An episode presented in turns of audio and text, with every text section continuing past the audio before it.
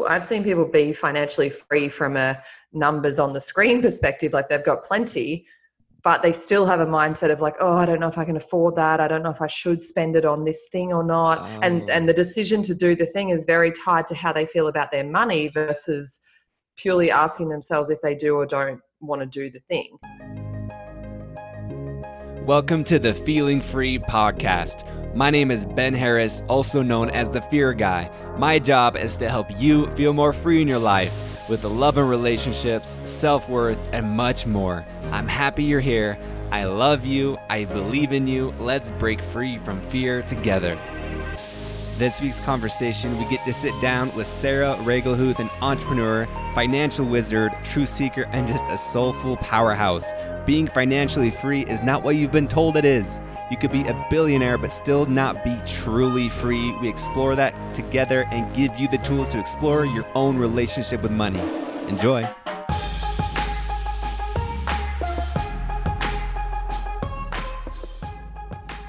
Sarah, hello. Welcome to the Feeling Free podcast. How are you feeling today? I am feeling very free, actually. I'm feeling great. Thank you for having me. It's timing on that. I know, right? You're so welcome. Seriously, I really appreciate you being here. Um, because I admire you not only for like your business savvy and like your intellect intellectual prowess, but also your heart and how vulnerable and a truth seeker that you are. Um, and I know you're the type of person who just is willing to dive into it. So that's what we're going to do. We're not going to you know, wade our way in. We're just gonna freaking jump. We're just gonna go. I love it. Off the deep end. Let's go. uh-huh.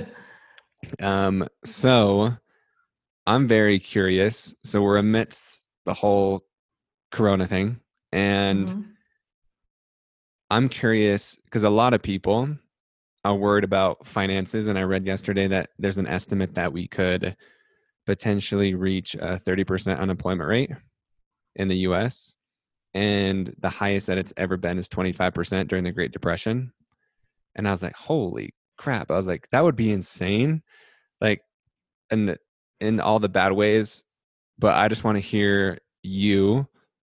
Do you feel fear or stress on your finances right now? Like, you personally, do you feel fear and stretch with this at all? No, I don't. Um, Disclaimer to that though is I spent 17 years as a financial advisor. So yeah. my, you know, my financial knowledge and education and I guess baseline or foundation is pretty solid. Um, that being said, I mean, who knows? Like the actual financial world as we know it could shift the way that yeah. we could be interacting with money, what money actually is, all of that could shift. But I say no because I also understand that money is energy and that whatever that looks like, whether it's the current financial situation structures that we use or whether we move into some new world of bitcoin or whatever yeah. or if it's something you know that we can't even foresee right now like it's still the energy inflow and outflow and i know that i've worked on my relationship with money enough that you know there's not any major blocks of money flowing you know circulating through me in and out you know giving and receiving if that makes sense. So I feel like a bigger picture trust that I'll just be okay. The other thing that's kind of interesting and I think important for people to remember during this time is that you know we're all in this together like this is not an isolated event or an event that's yeah. happening in one city or one country so like in some ways uh, it doesn't necessarily I don't even know if it makes it easier or not, but it's just like we're all in it together. So we all have to climb out of it together. And the things that are happening, you know, on, on the one hand, from a business perspective, I've, I have three businesses and two of my businesses are really struggling and one of them is probably going to benefit a lot from that from this situation. So you're saying right um, now so your two businesses are struggling because of this mm-hmm. event okay. Yep definitely. So i have an airbnb property management business. So obviously there's an, all of our bookings pretty much are cancelled or yeah. you know so i'm i'm in this really interesting unique position where i'm experiencing all the things. I'm experiencing the other business i have is league of extraordinary women which was traditionally events and conferences and without events and conferences we have no revenue. Um, and we had to cancel all our events and conferences. So yeah. that's pretty much been reduced to zero but we've then pivoted to an online community and we're building that now. So i'm kind of experiencing it from three different angles. So I'm not completely immune to the downside of what's happening, but I always just try to take a really macro long term view with this stuff. And it's when we get caught in the short term that we can get into that fear state and we can get into that worry. And it's not to say that my mind hasn't occasionally popped up and been like, oh, but what about that? And then I'm like, no, mm-hmm. no. like, we're we're doing this thing called life and you know we're going to be here mm-hmm. for a while and whatever like eventuates will eventuate and just trusting that well i got to this point so i'll get to whatever further points there will be mm-hmm. i love that and i love the way you answered that and why i want to dive into that is because like i said it it is a fear right finances are fear in general but especially right now um, and I actually just before I got on this, I wanted to like I was like, I wonder what credit card companies are doing. So I called one of mine and I said like, hey, can I move a payment? They didn't even ask. They were just like, yep, we can help you and we'll move your payment and not charge you any interest this month. I'm like, sweet. Like everyone should just freaking do this anyway. And that's what I mean when I'm like, we're all in it together. Like, mm-hmm.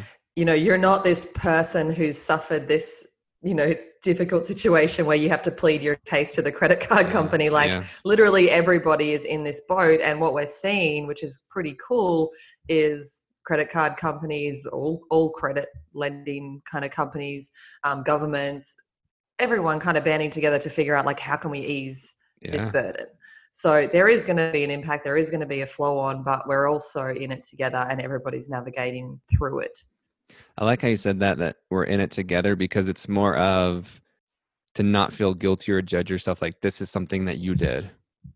Mm-hmm.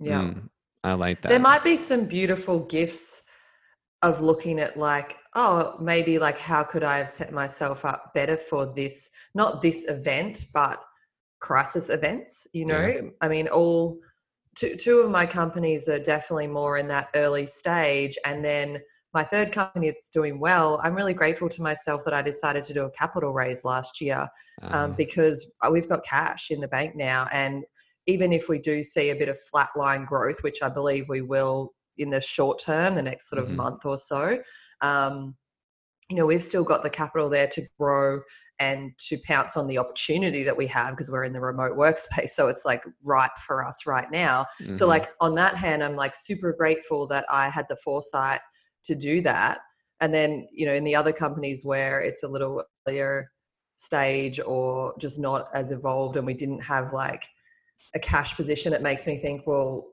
okay how can i more quickly in my businesses in the future build a cash reserve so that i do have you know ideally maybe six months worth of expenses just as in reserve so that if we go through something like this i don't have to lay off staff or whatever it might be? Like there's still gifts in it for us but we don't need to judge ourselves it's everything mm-hmm. we do with our money with everything in life is is learning. And i think the key is do we learn from it and implement something new next time or do we just keep repeating the same patterns and mistakes? I love that. What have you learned about yourself already that you that like a new realization or maybe not brand new but that's popped up like with this thing? Um, hmm. I I'm very grateful right now for my optimistic nature, like my blind faith as an entrepreneur. yeah.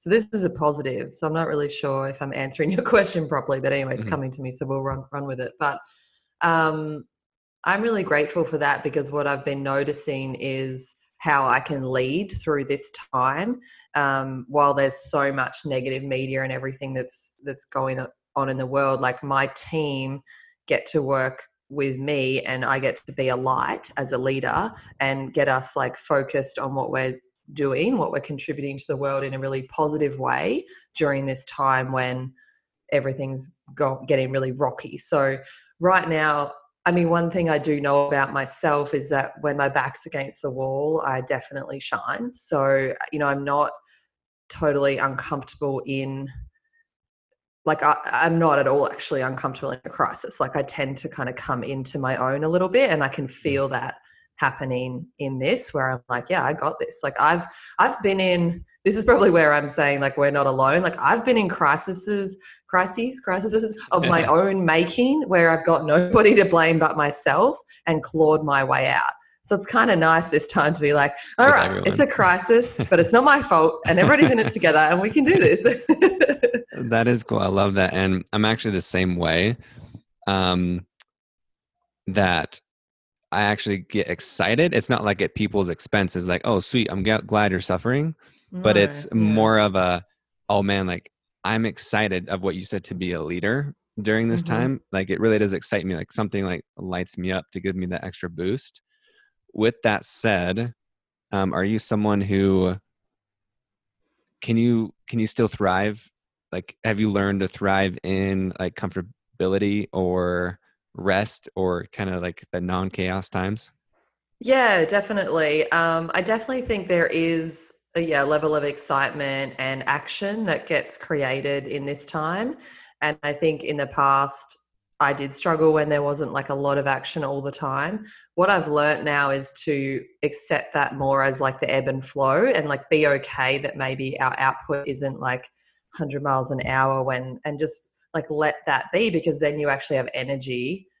So rather than, I'm not in adrenaline right now, I'm in mm-hmm. energy, like in positive mm. energy, if that makes sense. Whereas if I was living and creating the drama and all of that all the time, then when a real crisis hits, you end up in that adrenaline place where mm. you've got no choice and you might actually be burnt out.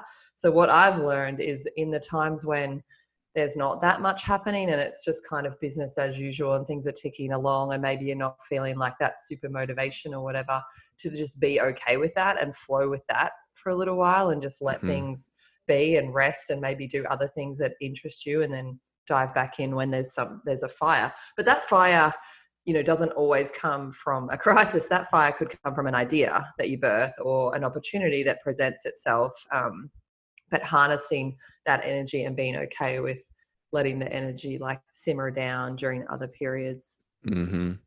yeah so for you of uh, you talk about money energy which i also believe in but for someone who's never heard of it right mm-hmm. and and they just view money as like an actual physical thing mm-hmm, right mm-hmm. how would we explain to them of why money is energy mm. well I think the way to look at it is it kind of isn't really a physical thing even more these days. It's just numbers on a screen, right? Like mm-hmm. it's not even that often that we're holding the the paper or the or the coins in our hands. Um, but just seeing it more as an exchange for what you're putting into the world. That's how I always think about it. Like I'm putting things out into the world every day, either through if I had a job or through my company or whatever I'm doing.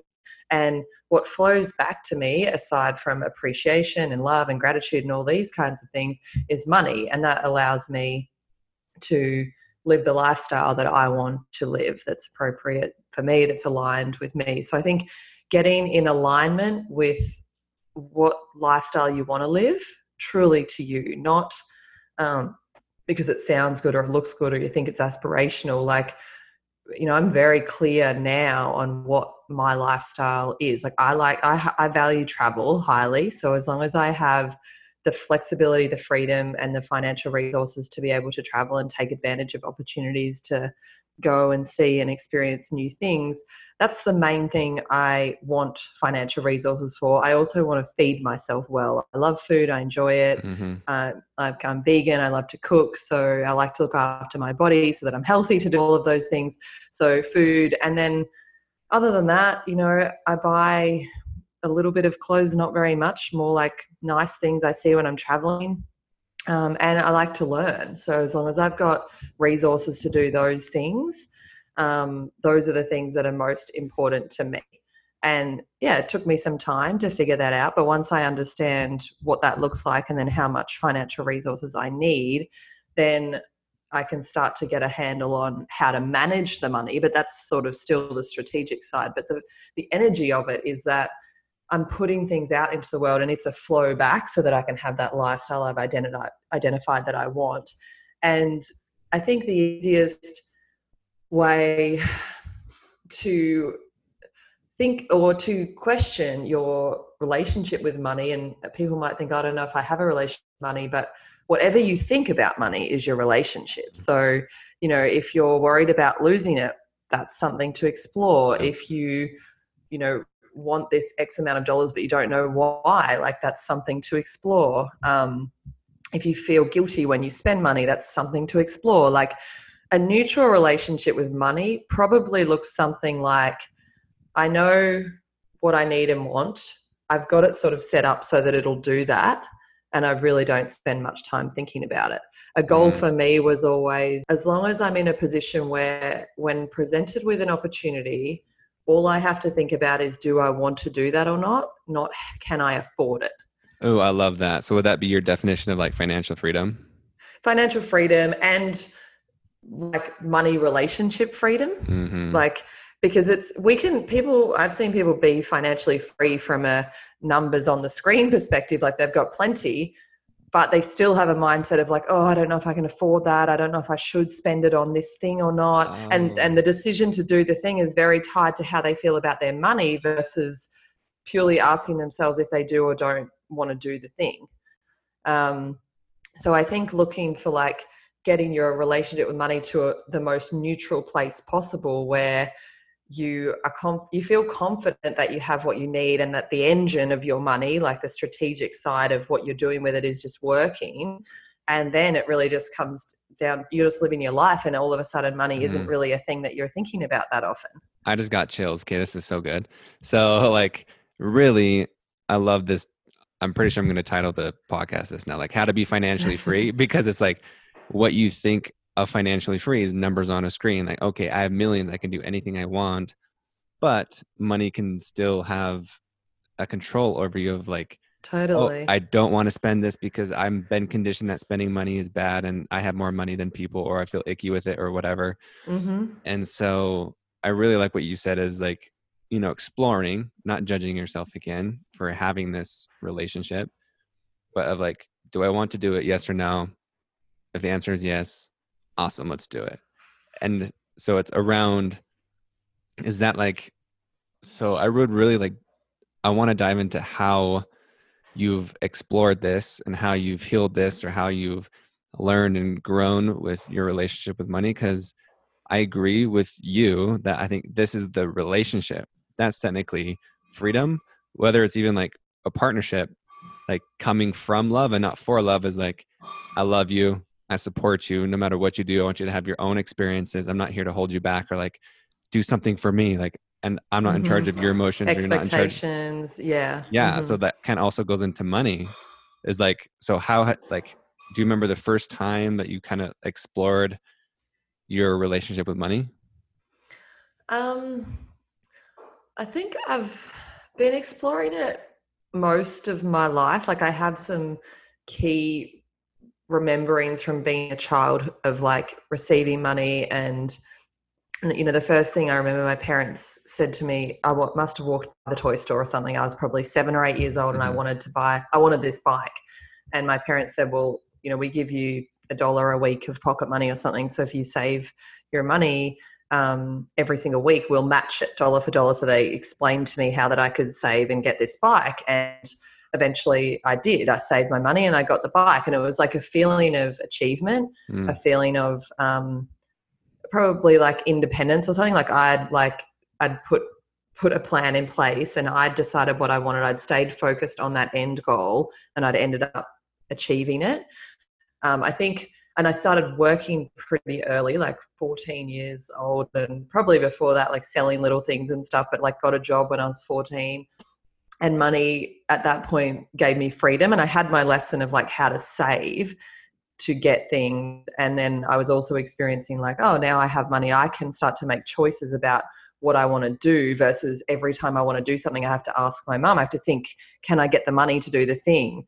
Um, and really i had no control over that. It was just like whether my mum said yes or no. Mm-hmm. uh, so i liked having so i think it i equated money to freedom quite early that like the more that I could have, then um, and if and if I knew what I wanted, so it wasn't necessarily about the more I could have, sorry, but if I knew what I wanted, then I could find ways to make that money to get me that thing. So I've probably known from an early-ish age that it wasn't about the money; it was about what the money could give me, mm. could buy me. But I think over the years, I then learned to be a financial advisor. So I got all the strategic side and the education and doing all that. And I, I say this now for people because that's where most people get caught that like oh i don't know all the things about how to manage my money and that's why i'm not in a good position and i really think one it's not as complex as you think we often make it complex just as an excuse to avoid it um, and two it's really like 10% or 20% of whether you'll be financially successful is that side of things 80% of it is your relationship with money mm-hmm. because no matter what like I said, you could have all the money and still have a shitty relationship and not necessarily have this so called happiness that you thought you would get and freedom you thought you would get if you haven't worked on your relationships. So I always just like to question whenever I'm thinking about money, it's like, okay, well, what why am I thinking that? What am what am I spending the energy on? Like what does it actually represent? So when I was 20 ish, I got into, or maybe 18, 19, I got into some credit card debt. And every single night I used to lie in bed thinking about this debt and mm. stressing and trying to get out of it and thinking, making little plans every night of how I could find my way out of this. And I realized like I wasn't free. It was a trap. I was so mm-hmm. trapped because all I was doing was thinking about this same thing over and over again so I made my plan. I climbed out of that hole and I was like, I'm not going to do that again to myself because that was very trapping for me. Other people can be in that position and not feel that same trap. So that's that's fine. That's on everybody to explore their own relationship with it. Um, more recently, I went out for dinner the other night, and the person I was having dinner with paid for my meal, and I felt uncomfortable, like ah. because that's I like to be generous. So then I'm like, okay, this is like cool, something to think about as well. Like, how do I gra- graciously accept this, not feel bad that I didn't pay or that I didn't pay half or whatever it might be, and like lean into the discomfort that I feel that I sometimes always want to like be really generous with my money, which also like wind it all the way back goes to the fact I have abandonment wounding and I like to create dependencies on me so that people don't leave me. Mm. so it's like fascinating how we can tie it all back to other seemingly non related woundings or challenges from our past or whatever. Oh, that's interesting. So why you why you're being generous with money is so like you're hoping, you know, subconsciously maybe, and you've worked on this that someone's not going to leave because you're being so generous. Yeah, like I guess at a subconscious level, I'm much more comfortable being in a place where I'm the one that generally pays for things and that people, I would feel much more comfortable when people owe me than me owing them. And not, not that mm. I think they owe me or that I would ever want that but if if we had this tally going i want to be ahead. Not because i want to get it back from them just because the other way makes me feel powerless. So it's like oh you know like what is that you know? Uh, so what is that? Do you know what that is? Um i think it is to do with i think there's a couple of things like the independent nature. Like my dad left when i was 10 and ever since then i went into this like independent, probably embodied a lot of masculine energy to look after myself. So I think there's this one side of me that has always wanted to have my money, to have my own independence, to know that I would always be okay to look after myself. But at the same time, I do have the abandonment, the experience of the abandonment wound that I've been working on healing. And I think the other side of how that's played out is using that independence to then like create people to be like I would want people to look favorably on me because I can provide in that yep. way. That totally makes sense. Thanks for, I know you're open, but thank you. I appreciate that. um, that's working then, on it.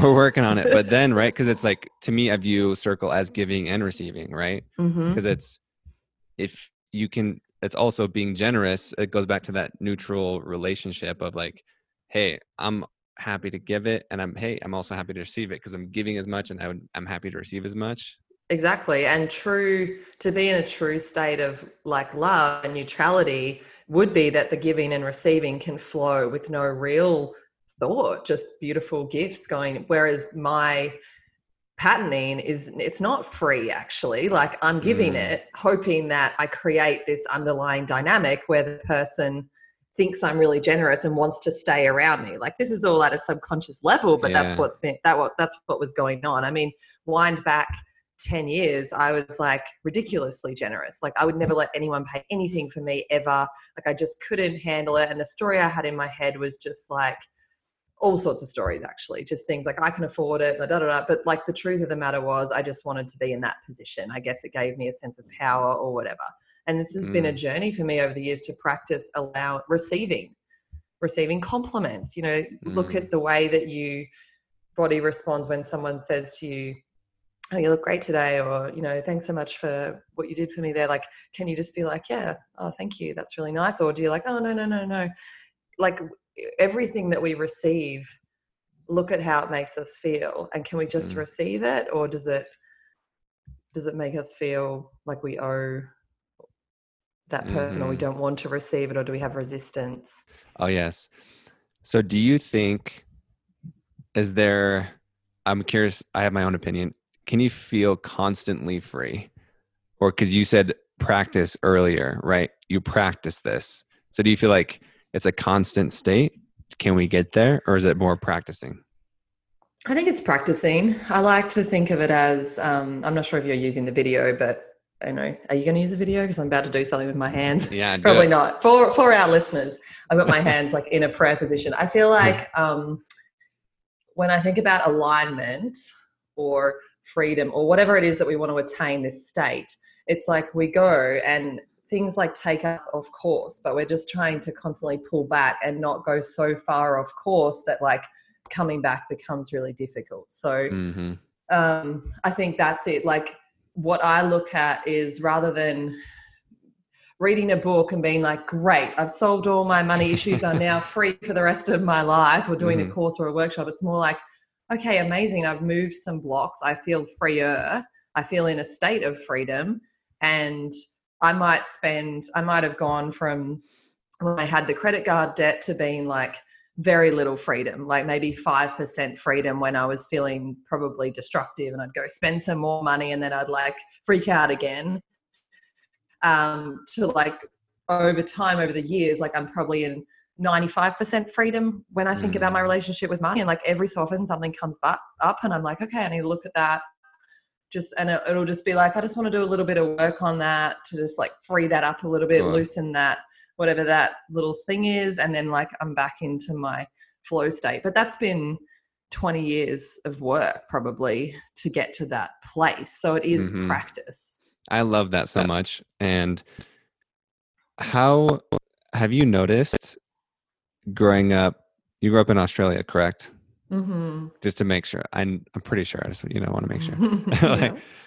What is the difference? Is there any difference between Australia and like the U.S. of like practicing? Because you said it's been 20 years and it's a continual process. And I feel like whatever it is, whether it's practicing, you know, feeling free with money, with fear, whatever it may be, we get down on ourselves and like you put your hands in the prayer position when you go a little bit to the left you're like oh i suck i thought i worked on this you go to the right mm-hmm. oh i'm so shitty i thought i had this figured out but it's like so like yeah just what are your i guess i kind of asked two questions there but like to me what is your view on or what is your view on instant gratification and enjoying the process because it's been two decades for you of working on this yeah i think it's it is about enjoying the process and um, and and practicing and being compassionate and that's another practice right being practicing yeah. compassion with ourselves and yeah. like not beating ourselves up when we didn't get it right um, when we made the same mistake we've made before or a new mistake whatever it might be um, and just being like okay well how do i bring myself back into alignment or center on that particular issue or topic and just constantly kind of moving through it and practicing and being with compassion. I think one thing I've always been on the lookout for in my life is when I get on the hamster wheel. So when am I just repeating the same pattern, you know, at a cadence that's just not doesn't feel progressive. And that's probably when I am stuck in the denial a little bit where I'm like, I'll like do the thing and then be like, oh i'm never doing that again and then like i'll just do the thing again oh i'm never doing that again and it's mm. like you go into denial in between um, and then you just do it again and then you kind of feel like you get this burst of energy to like not and then somehow just get back on the hamster wheel and i think that's when i i look out for that so i can be like all right this is a pattern now. It's not and you need to dig deeper. You need to find out why. So i'm i'm of the belief that um military like discipline to change behavior is doesn't work. Like it only will work for a certain period of time and eventually whatever it was that caused you to act in that particular way will resurface and you'll do it again and it's also a battle every single day if you're employing the tactic of giving something up through purely like discipline um, whereas if you get to the core of an issue of why it actually even exists in the first place, it just melts away and you never have mm. to dis- deal with it ever again. Like it's amazing, but I it love, is hard. So how do we get there? Get yeah, and you got to be willing to go within, and and you got to be willing to walk through the fire and drop your ego around what it might be, and like open your mind as well to like. There's some really weird motivators for why we do things. Um, yeah. I'll tell you. I'll tell you a story. I love it. Let's go. Really good example, and it's it's kind of like I'm not super excited to tell this story because it's kind of Ooh, gross, but my favorite. I'll tell it anyway. um, so I've never really smoked cigarettes. Mm-hmm. Did it a little bit in high school, as many people do. Not every person, but many people will try it from a bit of peer pressure or whatever. And then I was like, yeah, it's pretty gross, so I don't do it. I've always been very fit and healthy. And sometime about a year ago, I don't know, I was out and I was drinking and had a cigarette. And then it happened again. And then it happened again. And then all of a sudden, kind of built up over a period of time. And then all of a sudden, I was I was in Cambodia with some friends. We were on a volunteer project, and like there was quite a few people there that smoked regularly. And all of a sudden, I started smoking more because they were there. Hmm. And then I just sat with myself and I was like, "What on earth is this? Like, and I kept saying to myself, no more. Like, this is stupid. Like, the next day I'd be like, no more, no more. And often in this period of, say, let's call it 12 months, I can't remember exactly where it entered my life. I would like wake up the next day and just be like, oh my God, I can't believe you did it again. Just don't do that. And like I said, I was looking for the hamster wheel though. And then all of a sudden I'm in this situation in Cambodia where, and I was doing it more and more. And I was like, is this? Like, why am I even doing this? This doesn't even really make sense to me. And my idea of just quitting and just never doing it again isn't doesn't seem to be like actually coming out. And so I sat down with Adrian actually, who's oh, our cool. mutual girlfriend, the reason mm-hmm. why we know each other. And I was like, all right, girl, can you just like help me dig into this? Because I don't even understand myself of where it's come from. I don't understand why I'm doing it. I've got this like surface level thing that there's something self destructive about it, but that doesn't quite feel like it's it. Anyway, we we got into it and we like dug and dug and dug through conversation and I figured out that my mum is a smoker. She currently mm. has really bad um, emphysema and she's you know, it's getting to the point where we just don't really know how much longer she has and she still smokes. Mm. and i watch people around her watch her still smoking despite where she's at medically. And i i wanted to connect with what it was like to because i don't i don't look at smoking as like a positive thing. And it's like i wanted to experience like being it hmm. so that I could connect with her at this really weird level. And as soon as I did that, as soon as I understood that, it was like, oh my God, okay, one, that's really strange. But two, like I'm just letting, I'm just letting, it's just gone. Like it just dissipated because I could wow. see what the actual motivator was. And it was some weird thing where I was trying to connect with my mom and with why she would continue to smoke even though her health was so bad. Like that was just as her daughter, that was a need that I had to understand or what have you. So it can really surprise us what wow. is at the core of our behavior sometimes. Um, but if we can be willing to like really dig into where it might be coming from and how like open our mind to the possibility of how unrelated it something might seem um, we can find it and then it can just dissipate. I love that. Thank you for sharing that. And I, I don't think that's weird. Like, I, I mean, I think that's really cool. What was it? So, what did you feel like? Like, why was your mom still doing it? Like, what did you discover? Um, I don't really know if I discovered why she was doing it. I discovered why I was doing it, and that was what I connected with was what it must feel like for her mm. to have this thing that she can't give up despite the fact that it's killing her essentially. Some more and compassion. Compassion, that's exactly it. Yes. So I discovered this compassion for like what it must be like for her to light up a cigarette in front of her daughters or her friends or her family and know that most of them cannot get their head around what on earth she's doing and that she just does it anyway and she just because it's obviously has a hold on her mm-hmm. for her own reasons that you know she would need to dig into but i discovered mine and mine was to connect with and to come to a place of deep compassion for where she's at. And it's so strange because That's like so i cool, said though. i just like started this smoking thing and i was like what uh, where did this come from? And like but it was getting into a habit and i was like whoa i don't like no this doesn't feel right. It doesn't feel like it's mine actually. Um, and i think that's something to be curious with as well is like where can we be taking on things from parents familial yeah. patterning or whatever that might not even actually be ours but it's something that we're trying to understand and that could be coming out through our behavior man yeah i love that and i see a lot of people you know, myself, my family, some friends that, you know, we have a non neutral relationship with money. Um, so, for an example of, let's say someone is tight with money. Mm-hmm. Let's say I can't spend it because I'm going to lose it. I have to, I'm going to save everything. Um, I'm going to save everything. Like to you, if that person's listening, like I'm on Dave Ramsey's plan. I'm, you know, I'm becoming debt free, which is great. I'm not saying that's bad. Mm-hmm. Like I'm becoming debt free, but I'm only going to save and not spend anything. One, where do you think that comes from potentially? And two, what would you offer or invite people to think about to explore that? Mm. There'd be a scarcity factor that's going on. So, you know, I'm sure many of your listeners would be familiar with the concepts of scarcity versus abundance.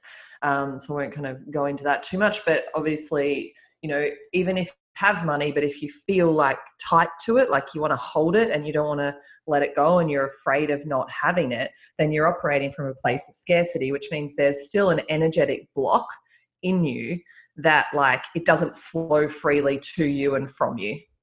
Mm-hmm. And so the resistance there might be the opposite of my resistance where i feel a little resistance when someone's trying to give like it's harder for me to receive mm-hmm. probably stuff there for me around like i have to prove that i like could do it on my own type of thing.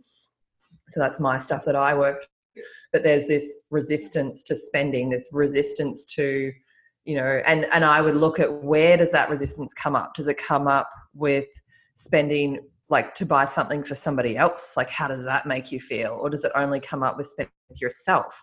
Or does it come up with you know like where does the resistance show and what does that tell you? Like do you not think that you're worth it do you not mm-hmm. think that that person's worth it do you think that people are taking advantage of you and every time that you might be in a position where you need to split a bill or something if that makes you start to get uncomfortable like what are the thoughts that are coming mm. up do you think people are ripping you off do you think like look the the the compass is there the indicators are there and then once you've got some like so like with the the example i gave about the cigarettes i how we got to it was i tapped into how did i feel in the moment when i was smoking and non-smokers were looking at me? And i was like mm. i felt that i had this sense of like yeah i can do this anyway. I know it's gross but i'm going to do it anyway.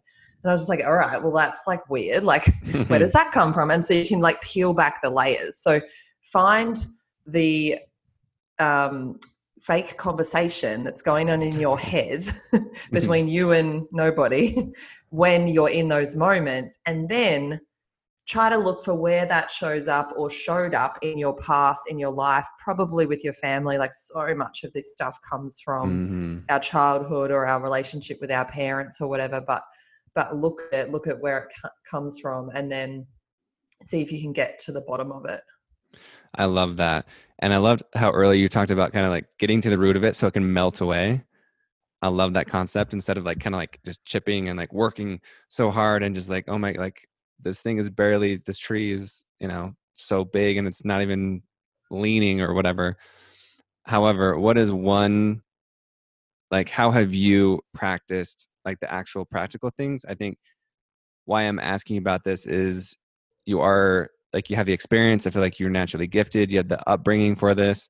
However that doesn't mean like we found out we've discussed that doesn't mean you're not tested or challenged or have your own learning experiences. What is from your expertise a couple of like practical tools for someone to not only just practice awareness like we've said but to heal or understand that relationship with that money to feel more free? Mm. um practical as in like i mean journaling or something would be really useful. So yeah. you could go for a week and every time that feeling comes up um like that evening or whatever get in or even just every evening get into a journaling practice of like did it come up today? When did it come up today? And what were the thoughts? And that will be a practical way to dive into it. Or if you have a trusted friend like adrian's one of my good mm-hmm. friends that i whenever i get stuck on stuff i mean i journal a lot as well. Um, but having a trusted friend who if you're an external processor which i am i like to talk things through. Um, but anything where you can kind of get it out of you like onto paper or with somebody else i think is a practice. And if this is something you want to dive into, then yeah, spend the next week or the next month like going on that thing. So start with the high level of what is the the high level block that you have. Is it I don't like spending? Is it I never have any money? Like it just comes and goes. Is it, you know, what what exactly is it? And then if it's if you're someone who money sort of seems to come but you never like really have it, like journal for a month on those moments where it comes in and then it's gone again like what what does that process look like? Like what's going on there? Why why is it flowing out so quickly and so mm-hmm. easily as well? Um yeah i think uh, like reading the books about how to manage money and everything is one thing but we have to figure out these blocks because it won't it won't matter otherwise i think if I look at my own upbringing, my parents both lived week to week. So we went through um, from childhood to like birth to 10, it was like a middle class family that got slowly, gradually wealthier. And we got mm-hmm. to a mm-hmm. period where we were pretty good. And then my parents' company basically they almost filed bankruptcy. They didn't end up filing, but it was it was pretty bad. And we went back to nothing and then I was like, my mum and my sister and I were living at my grandma's house in Queensland and like sharing bedrooms and like it was tough. And then I started working for myself and, you know, getting my own money and all of that. So I went through like kind of like a few different parts with relationships with money growing up. But one thing, no matter what stage my pa- either of my parents were in, this was when they were together and when they separated, there was never like savings. There was always money mm. coming and money going through and I think in a way that gave me like a belief system that like money will always come, like it will always be there. And I think that's something to look back on for almost everyone evidentially like look at the evidence of your life that you have actually always you're still yeah. here yeah. right you've always found a way so that is like a pretty cool realization and like it is a form of abundant belief system so if I already had that instilled in me because of my parents. But then what I realized was like, it was still just flowing through. So, yes, I would always have enough, but it didn't mean I was eliminated of stress because it would come, but then it would go out. It would come and then it would go out. Mm. And so, mm. what I had to learn was how can I hold the money that comes and hold it? And a lot of that came down to understanding, like I was saying earlier, of like the lifestyle that I really wanted to create. create. So, I had a tangible reason to hold money. Like if I don't have a reason to build wealth, why will I build wealth? If I just if someone just tells me you should save 30% of your money like it'll be really good for you to have money in yeah. the future, it's like yeah, I, I guess it would be, but like, you know, you don't really know why. But I knew I want to travel the world. I want to travel to every country in the world, and I want to have enough money to be able to do that in my life.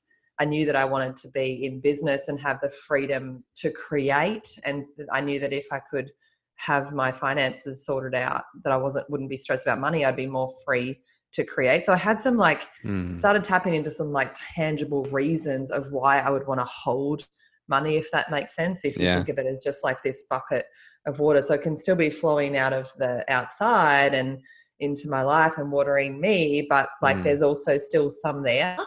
Um, and I think that was the bit that I really had to work on for me because my parents didn't model that for me at all. Like there was never anything, even when my dad's business was going so well, he wouldn't have even had a few thousand dollars in a bank account. Like mm. it was mm. just so cycling. Um, and that was that was the thing that I had to work on the belief system that I could have that. I could be someone with a bank balance and an investment portfolio and property or whatever it might be that like I was worthy of that, that I could create that. Um, that just because my parents hadn't done it didn't didn't have to be my ceiling. I love that. Like yeah. seriously. Because Sorry, of no, yeah, because of what you were just saying, like what re, what re, really rings true to me is even the quote unquote negative thing had a positive infa- impact on yeah. you right mm-hmm. and so i think because sometimes it's like oh my gosh like my parents didn't model money the best way it's like i bet it still has a positive impact in on you in the way that you're not aware of and that's yep. okay they did their yeah. the best that they can that they knew how at their time now they you can build on that what's the positives you can take and what can you add to so somebody who has um, managed to save a lot of money but has a scarcity mindset about losing it could very well be someone who came from a family that didn't have a lot and they mindfully managed everything just so that like it would be just so. You know they they might have had parents who just worked good blue collar jobs didn't necessarily have a lot but they always just got it exactly right. And you know the attitude in the house might have been very like we cannot waste a cent. Like it's very it's a scarce resource it's precious but they you know through all of that behavior and that diligence of making it work has passed on to this person actually how to like waste money and so they don't waste money and so they have managed to just naturally accumulate because they potentially mm. are earning more than their parents did or whatever so there's like a real benefit to that but the gift is then uh, not able to be realized if we can't also see that we're not in the same scarce position that our household was growing up. Like the mm. household growing up literally got X dollars in and split it up just to keep the kids in school and keep everyone fed and make sure we could survive. But if you've actually got money in the bank, you've got investments building, you've got all of that, then you have more freedom to do more things and create more and be more in the world. And so you know it's an amazing gift that you received to be able to save diligently but build on that gift and remove those blocks so that you can actually enjoy the fruits of all of that. Man i love this so much. And what is say someone's kind of on the opposite end maybe more similar to you of they have the investment portfolio they have hundreds of thousands in savings you know they have real estate and but they still don't feel safe you know, and I remember hearing Oprah talk about what does she say? Uh, she said something like surprising, like she still she still worries about money, or she still she saves something just because of her upbringing. I forgot what it was, like like that. I don't want to. I've heard this said.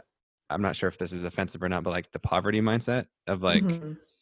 kind of always. Yeah, that's kind of what I was just talking about. So yeah. if you come from a poverty style, like an upbringing that was pretty scarce, where whatever came in just had to be like, we just got to survive. That that that is that kind of more scarcity or poverty mindset. But so if you've been employing that mindset, but you've ended up with investments because let's say you grew up in a household that earned just call it $20,000 a year and that was just enough to like mm. barely survive.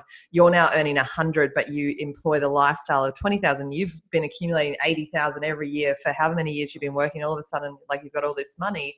Um, but you're still not free the money doesn't change the relationship like the actual amount doesn't change the relationship mm-hmm. what changes the relationship is looking at it and trying to understand and release like these feelings of not maybe not deserving or not being worthy of being able to enjoy the fruits of your labor not being able to um, lean into what you've created and and enjoy it. And and it's interesting in those cases to look at where else it might hold you back because sometimes what we might want to spend money on would be an amazing course or coaching or you know something that would improve us but and improve our quality of life improve our relationship with self but we have this fear about spending it so mm. not only are you in that scarcity mindset that you don't want to spend it that's actually limiting your expansion and development as a human, your human experience that you could be having here on earth this time around.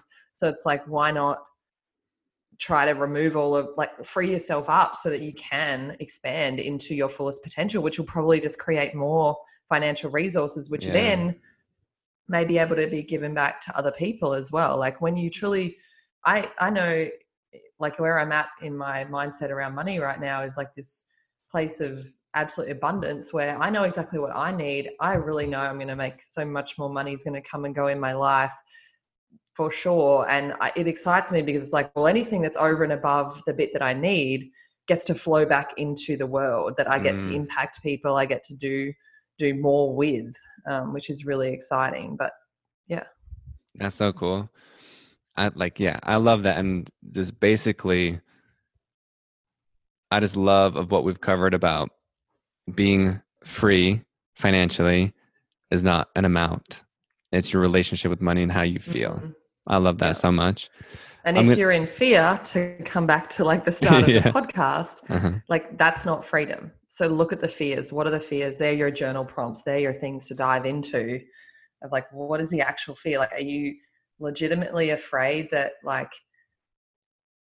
like what are you actually afraid of if the money did disappear or yeah you know dive in i love that and that's uh i like saying that fear reveals where we're not free yeah right and like kind of what you totally. said of it's but and that's it's cool like it's not it's not a bad thing it's like oh sweet another opportunity to learn yeah and i would love to because i remember the first time we talked months ago um you had something that really hit home for me of you ask yourself the question what else can I do?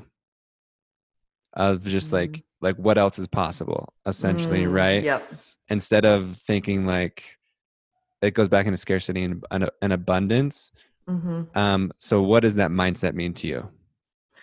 Yeah, I think the mindset is getting out of black and white thinking, you know, like binary thinking where we have two options or something is good or bad, right or wrong this or that and and realizing there's infinite possibility and potential in everything in every situation in every moment um, and just opening up to that like what more can i do what more can i be what other options exist here like how could this actually when we sometimes feel fear and we feel contraction it's like well how could this, this actually be expansive how could yes. i actually grow into this grow through this like what are the other ways to look at it and to constantly be pushing our mind to let go of the, the conditioning. It's all of that black and white thinking is our conditioning. That's from being a child and being told, good girl for doing that, bad girl for doing that, don't do this, don't like, we're getting all this conditioning um, the whole time that we start forming these agreements, if you've read like the four yeah. agreements or anything like that. But that, that really simply kind of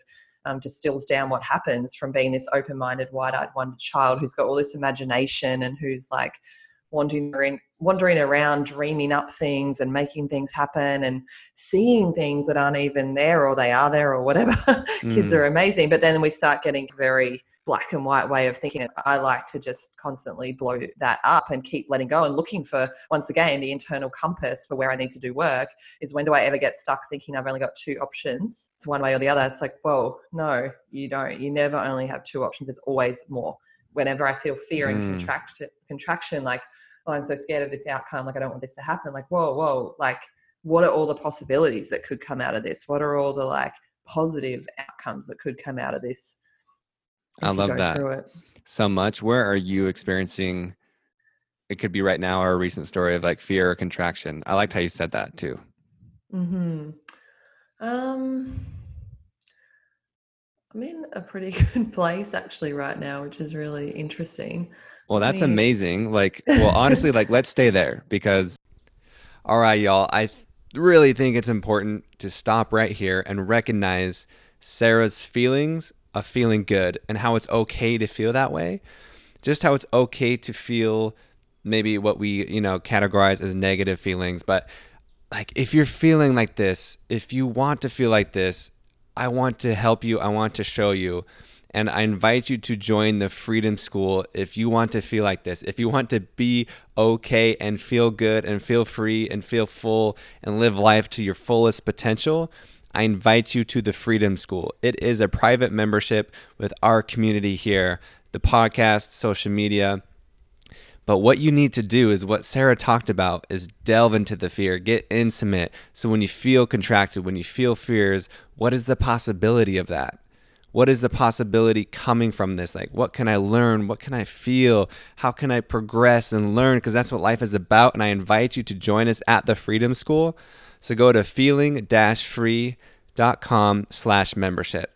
That's feeling-free.com slash membership to join and I'll give you a special deal. So if you leave a review for this podcast, of course, you know, subscribe, you're already listening, leave a review on Apple Podcasts.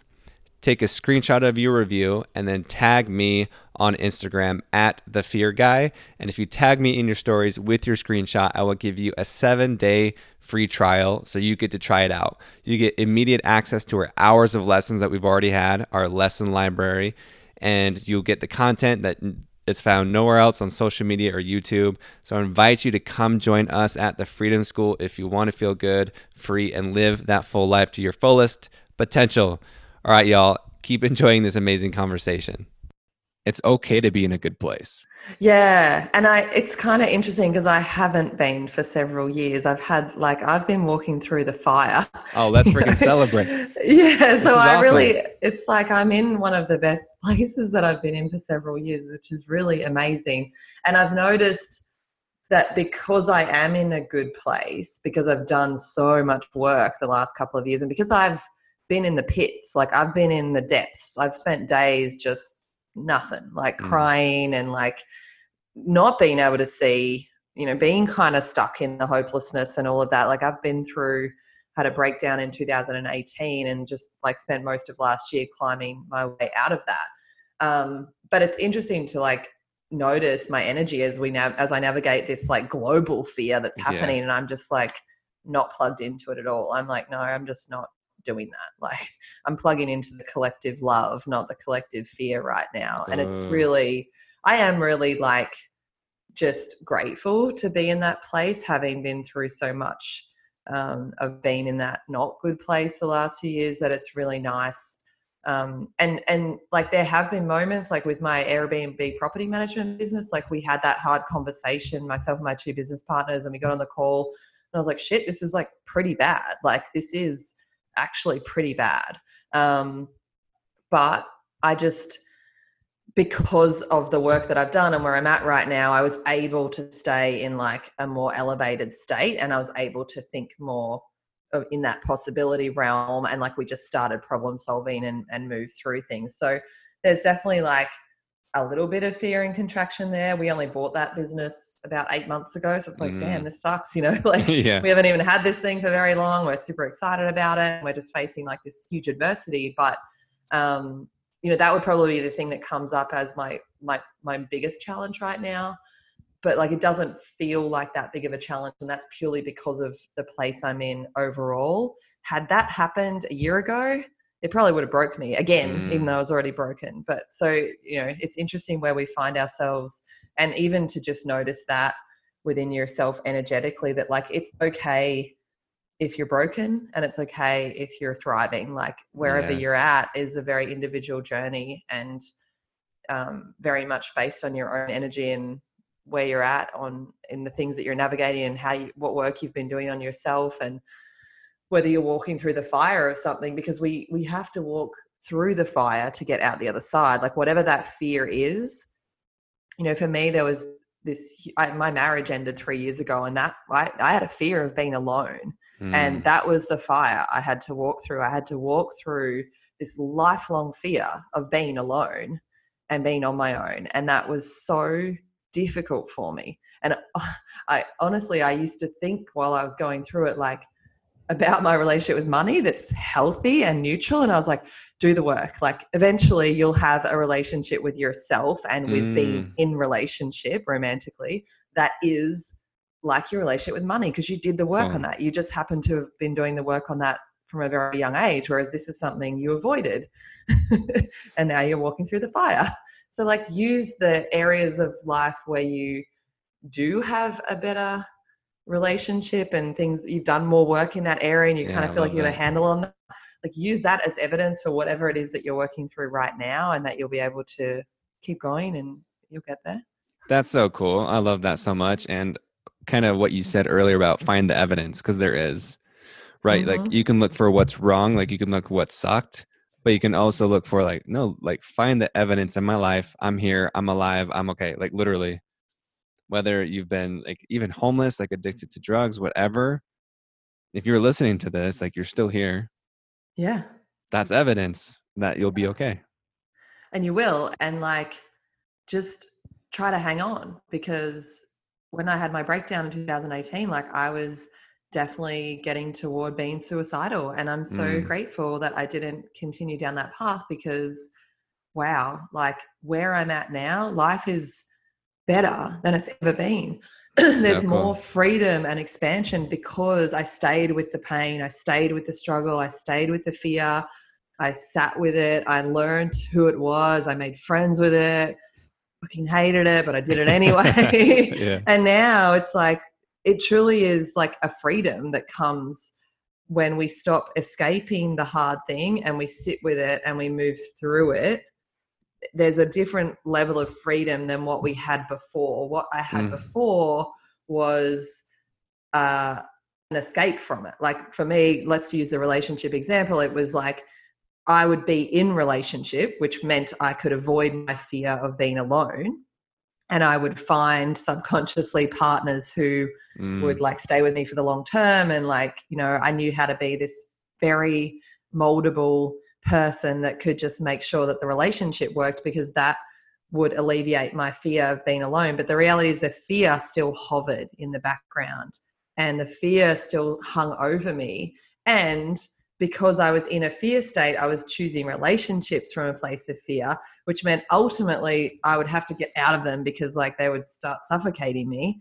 And it, it took me to actually sit with the real fear of being alone, face what that really was, make friends with it, love myself, learn to love myself and have the relationship with myself first to emerge out this other side where I'm now at peace. Like there's no fear of being alone or fear that. of being in relationship or fear like I'm not saying there's no fear, but like the fear is just vastly diminished because it's, not this yeah, it's transformed. And that's what happens when we really walk through the fire. And it's okay because I think in truth, we all have to walk through many different fires, like our relationship with money, our relationship with self, our relationship with maybe our physical body, like our health, like and there's different times in our life that we will have the space and energy to go into that particular one. Like we're not trying to be this perfect person in one hit, nor will we ever be. We're just here to Ah. have all these experiences. Wow, I love that so much. And I, I want to just like congratulate you for being in such a great place. Thank you. It's really nice. Like, especially for someone like you, right, who has the mindset of like, what else can I do? Or just any growth junkie or avid Mhm. learner. It's okay to feel good. You can still work, you can still improve, you can still experience and expand and embrace fear. And uh, Mhm. side note, I love how you said that, like, you know, really make friends with it instead of run from it. Like, it's okay to feel good. The same reason of like, it's okay to receive money. It's also okay to receive love and other things from yourself and for other people. And like, I feel like that's why we're here to learn, but to also feel good and have fun. Like, you know, Yep. Yeah. I think, you know, as we're talking, I'm just thinking like I'm when it comes to my entrepreneurial journey, like I'm stepping up right now. I'm stepping into a new phase where I want to go bigger with my company. I want to do more. And like, you know, that's there's unknown, there's discomfort around that. Mm-hmm. Um, and there'll be more like because we're always moving forward, like when you said about growth junkie and all that, it's like, well, what what's next? What can we do? Mm-hmm. And so we'll always be facing more of these, we'll find more layers to the belief system that we have. And but it's that evidence that we constantly can find for ourselves we're like well if i went from never being able to run a business to like 10 years as an entrepreneur with lots of you know great experiences and successes um, what's the next 10 years? Like and just try to be excited about that even though it's going to be like a roller coaster of a journey i'm sure. Um, it's also just a journey. Mm. i love that so much. Thank you for sharing your heart and like your experiences the uncomfortable smoking story. Like, like I appreciate all of it. Don't judge me. no, no judgment. Like honestly, right? Like you know, ex- sharing those experiences, I think is it's strength. I think honesty and vulnerability, like that's true strength. That's true leadership, and it frees yourself. It frees other people, because that's real. Like, you know, there's some yep.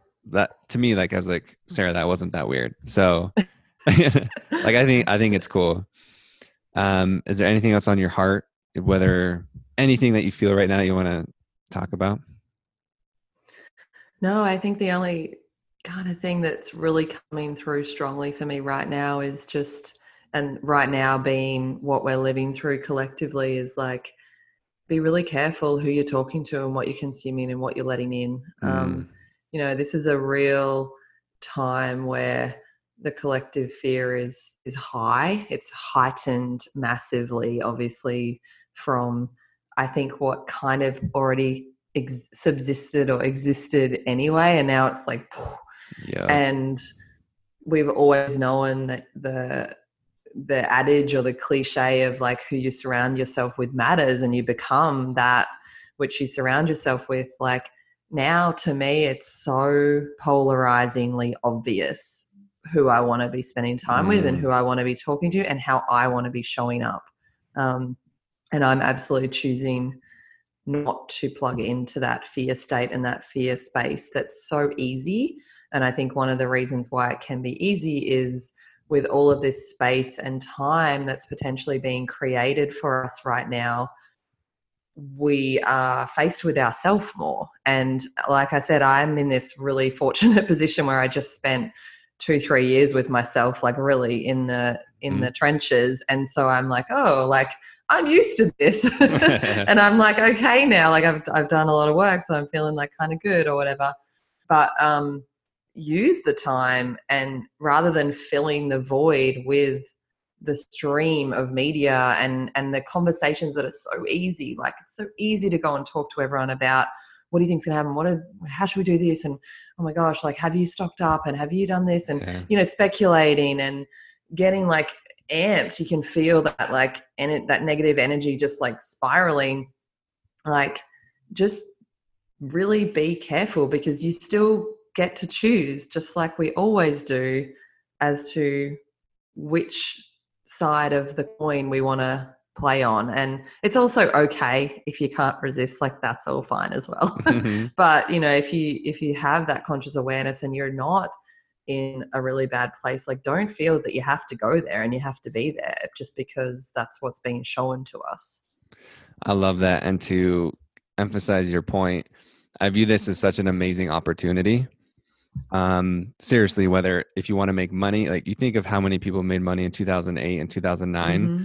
From investing in stocks or real estate or whatever or starting just a new business like people who are buying businesses up because they're so cheap it might be even worse you know or even and the crazy thing is though like this is global mm-hmm. and we've never seen anything like this where because we're so connected more than ever that you know like a crash could happen in the UK and then the US wouldn't be affected Exactly. But we're all affected and we're all connected in the best mm-hmm. way. And like how you said, it's revealing so many things.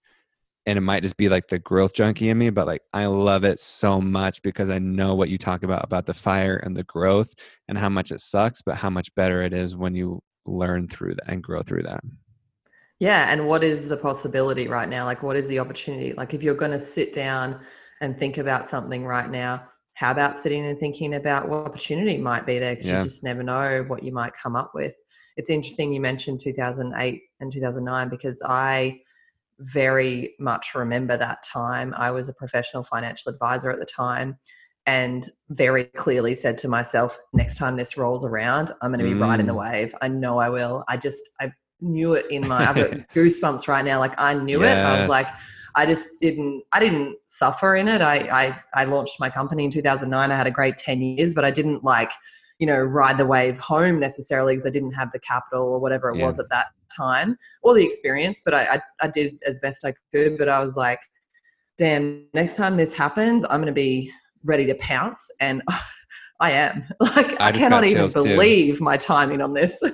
well, yeah. Like, can we receive that? And I want, I'm going to encourage you to receive that of your literal company is, you know, remote work. Like, how do you describe it? Remote working like yeah we we recruit and manage remote talent for companies yeah and what so is helping it? companies turn remote so, grow so my team grow my team so check mm-hmm. it out mm-hmm. especially like pretty ideal and the it's pretty ideal. right it's pretty cool how you manifested that and now you probably do have the capital right well mm-hmm. you yeah, literally did a capital raise year. and i'm like literally ready to go yeah think how cool that is it's so cool so for anyone else who's in the spot where you were you know 10 11 12 years ago it went, it went by like that like the time is going to go by mm-hmm.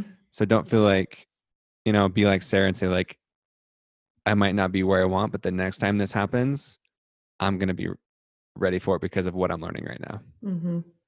And I remember the news headlines from back then. And, you know, that was when I still used to read news and watch it. I have been unplugged for about seven years now.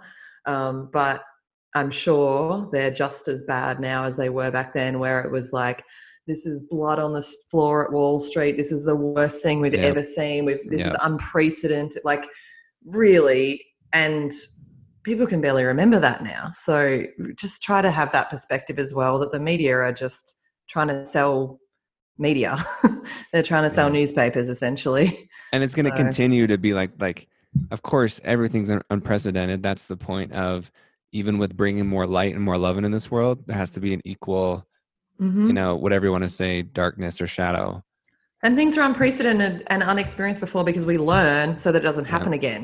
Like yep. that's the whole point. Like thank goodness this hasn't happened before. Otherwise that yeah. would be kind of shitty. Like Yeah, like we're gonna be okay. Like to me it's like sweet how is this helping humans humanity the earth mm. of this is unprecedented like you said so we can learn from it become better.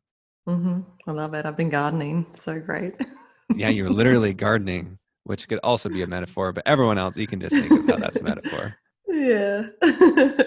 I love it. Well sarah thank you so much for spending your time. This is incredible and yeah, like you just hit right on home on so many things. So I appreciate it. Oh, my pleasure, Ben. Thank you so much for having me. It was a great conversation. All right, my gorgeous humans, you know what to do. Subscribe, make sure you share it with the homies. And if you want that seven day free trial of the membership, the Freedom School, make sure you leave a review on Apple Podcasts.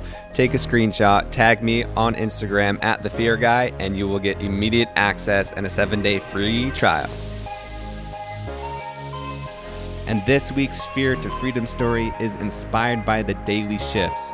The Daily Shifts is a checklist for your soul app, and I highly recommend it. Uh, my favorite thing about this app is the reminders that I get every day. And the one that always surprises me the most is at noon. So at noon, it pops up and says, Take a breath, take a break. And I've had it for about a year and I oh, I still don't remember. it's always a surprise when it comes up and I'm always so happy it is because I'm always in the middle of something and it's a great reminder to get up, take a breath and just really take a break. So check it out, go download it in the App Store or on online at thedailyshifts.com. I super highly recommend it. All right, so this week's fear to freedom story, we'll call her Stacy. So Stacy is frustrated with her job. She feels undervalued, she feels underappreciated. She feels like her boss and company don't know, don't see how great she is. They don't regularly comment on how good of a job she's doing. She feels like she should be making more money. She watches her coworkers underperform, and some of them might even make more money than her. It doesn't seem fair based on her level of expertise and performance.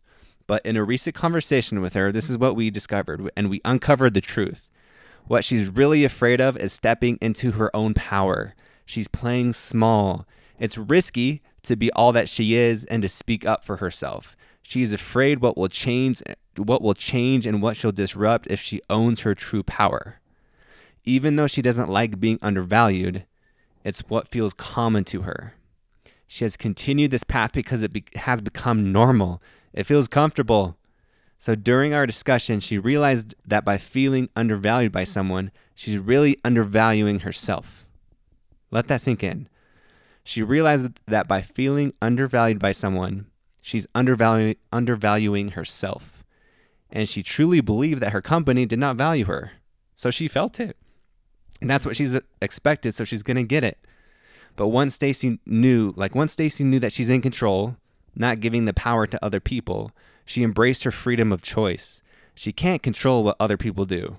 She's now aware of her conditioning and is beginning to practice feeling free by stepping into her own power. If this sounds like you, go to feeling-free.com slash coaching and set up a clarity call with me. So if this sounds like you or you just want to overcome any type of fear to live the most full and fulfilling and free life that you possibly can, go to feel feeling-free.com slash coaching and we can see if we are a great fit Thank you all so much for listening. My name is Ben Harris. Follow me at The Fear Guy. I appreciate listening to Feeling Free. I love you so much. You're amazing. Have an awesome day.